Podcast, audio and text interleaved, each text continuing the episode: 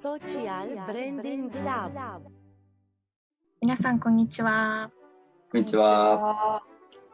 と今日は餃子の話をしたいと思うんですけれども、2021年の総務省が発表した家計調査の中の1世帯あたりの餃子購入額で宮崎市が1位になったニュースをちょっと皆さんと共有したいなと思っています。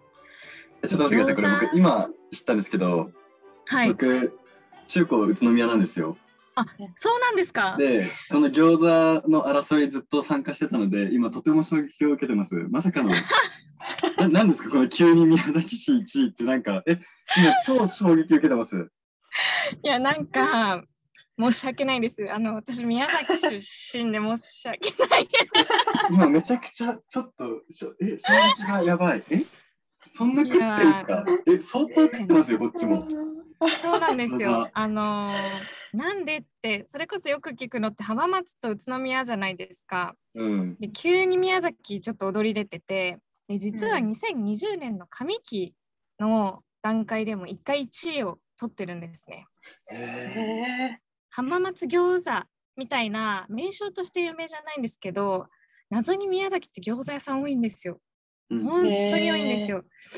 で多分あの野菜とかあと畜産も結構日本トップレベルの産地なのでそういった意味で食材が豊富っていうところが背景にあるみたいなんですね。でこれ拍車をかけた、まあ、事件と私は勝手に思ってるんですけどあのマツコの知らない世界ってあるじゃないですか。はいはいはい。あれで紹介される食品とかってバカ売れするんですよ。で、うん結構その地域の経済に貢献してると 私は思っていてーで2020年の3月に「マツコの知らない世界」で宮崎餃子特集があったんですね。うん。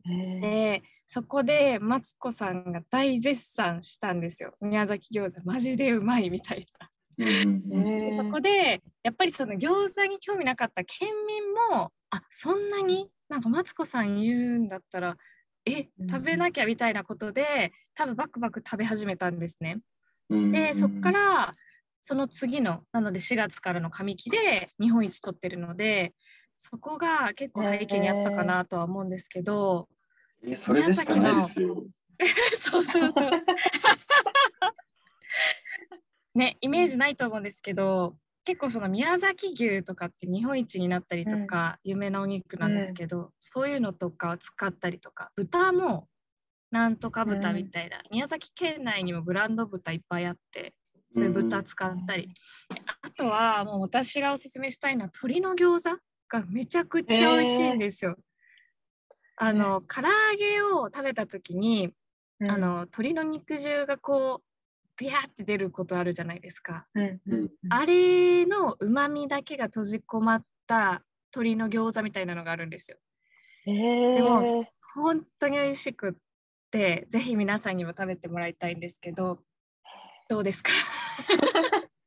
いやーなんかでもちょっとやっぱ餃子を背負ってからの日が浅いじゃないですか。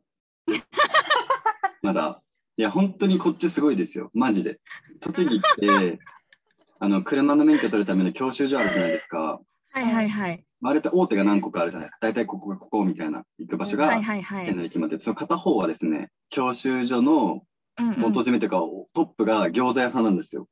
えーえ だから教習所でみんなあのお昼餃子を食べてから教習所に行くとかえ教習所行ってから餃子を食べるというもうこれ癒着がすごいんですよそもそもの。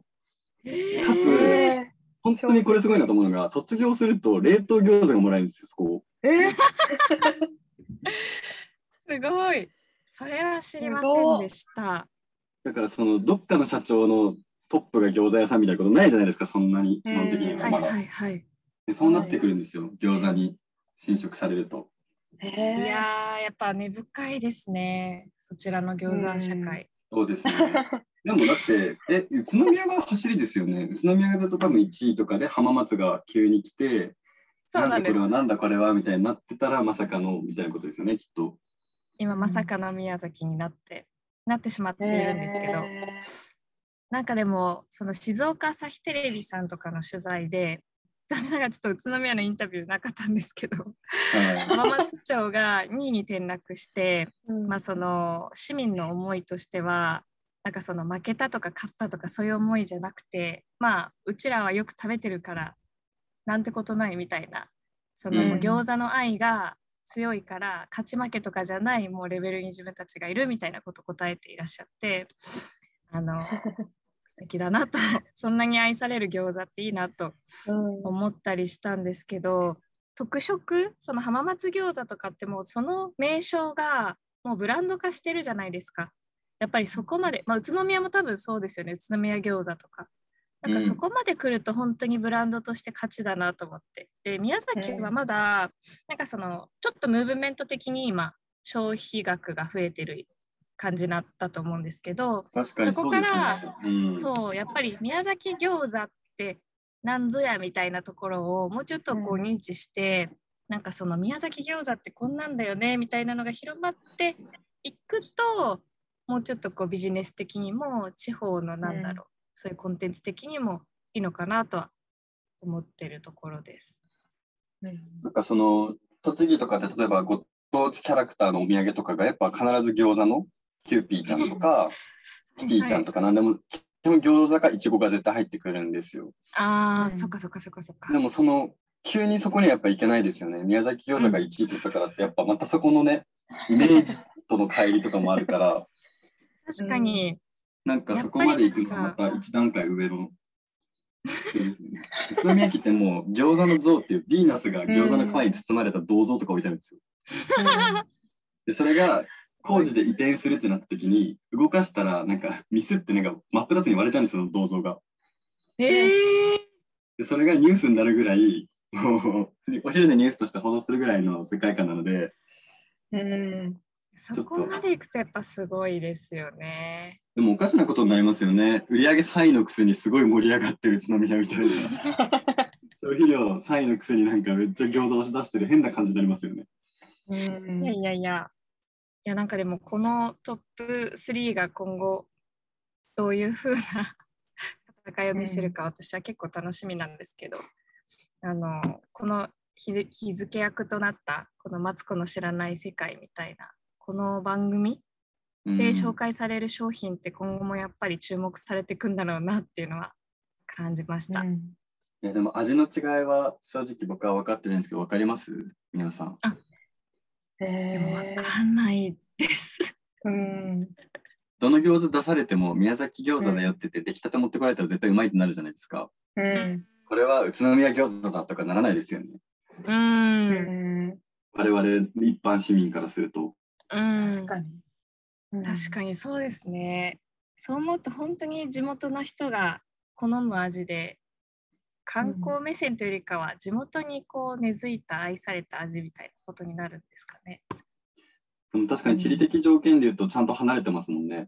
栃木、うんうんうん静岡、宮崎ってなんかちょっとね、味付け違うとか言いますよね、きっと地方によって。うんああ確かにいや皆さんもちょっとぜひ食べてみてください。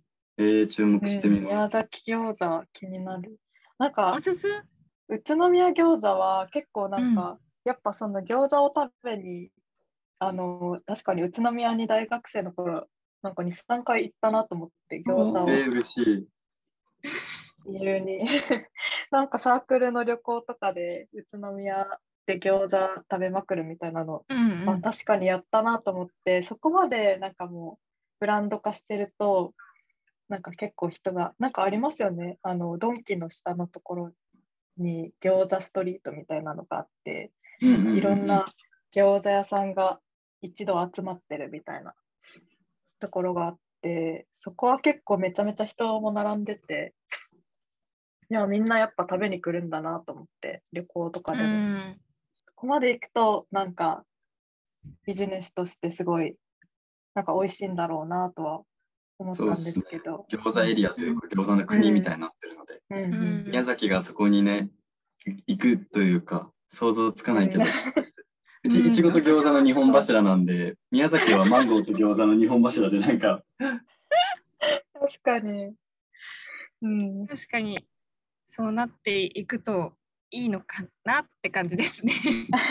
チキン南蛮をこう抜いていかないといけないとなると結構なハードルが高い気がしているんですけど。すでにあるのかチキン南蛮そうか。そうそう。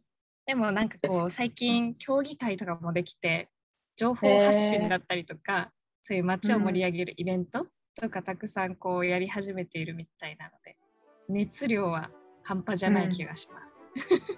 すべてはマツコさんの一言っていうところもすごいですね。ぜひ宮崎の餃子食べてみてください。うんありがとうございました。ありがとうございます。